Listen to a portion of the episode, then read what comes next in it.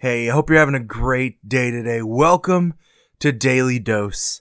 Hope you join us today as we dive into scripture and we take a look at what God's word has to say for us today.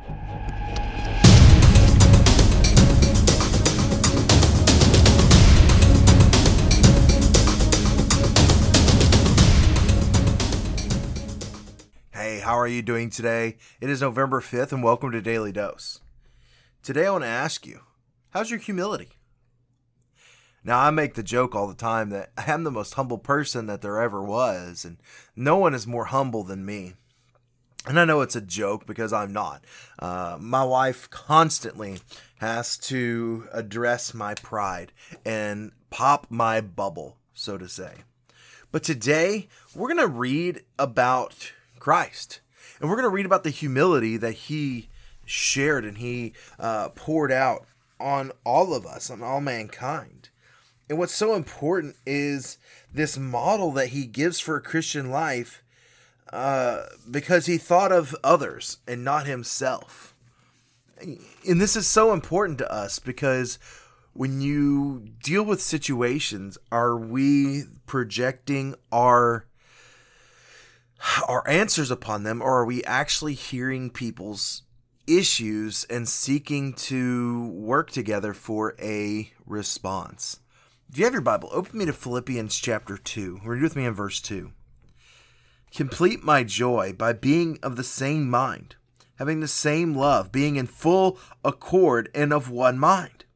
Do nothing from selfish ambition or conceit, but in humility count others more significant than yourselves. Let each other look not only to his own interest, but also to the interest of others.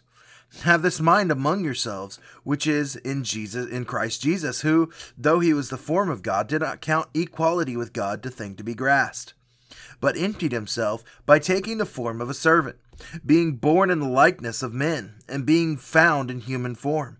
He humbled himself by becoming obedient to the point of death, even death on the cross. Therefore God has highly exalted him and bestowed on him the name that is above every name so that at the name Jesus every knee should bow, and in heaven and on earth and under earth, and every tongue confess that Jesus Christ is Lord, to the glory of the Father, God, for the Father. So, before we even get diving into this, I want to address some controversy that is surrounding these verses. Now, there are those certain of certain belief systems that believe that this passage points to a uh, a a post life Christendom in which uh, Jesus was not Christ, was not God until after his death. That is not what this verse said. Uh, and a lot of that point to the verse where he says that he didn't count equality with God a thing to be uh, considered. Now, what this verse talks about is that when Jesus stepped out of eternity into mankind's realm, he came. He was fully God and fully human. He came as a human who also was fully God to be tempted, to be tried, to be uh, set upon every whim or or while of this world to be tested. Uh, but still, he was humble. You see, Jesus could have come as the king that the Jews were expecting. You see, the Jews were coming in; they were expecting their king to come in, uh, Chuck Norris roundhouse kicking all the the Roman emperor and uh, just freeing all of the Jews. And but you see, what Jesus did was completely different. Jesus came in and he taught. He hung out with sinners. He shared the, the gospel of, of, of God and the problem with that thinking was that Jesus wasn't as violent as the Jews were expecting. And this is why the Jews still today are looking for their Messiah. They're looking for the one to come uh, who was their Christ. Uh, and, and so this verse is not talking about that Jesus wasn't God when he came to earth. This verse is, is, is, is in fact the complete opposite, is assuring that it is.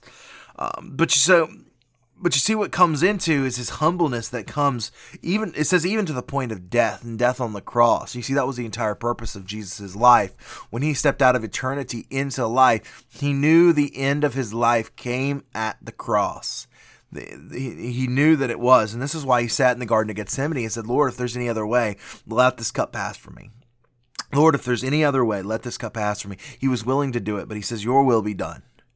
What you need done will be done. Now, as you read through this, Jesus humbled himself. He, he cared less about himself and more about others. And what I read out of that, and what's so important, I think, is that God has called us to be beyond ourselves. God has called us to do something that is beyond what clay is able to do through the work of God. Uh, and, and, not everyone is called into ministry. Not everyone is called to vocational ministry, but all of us are called to be proclaimers of the gospel. So, my question to you today is what is God calling you to do today?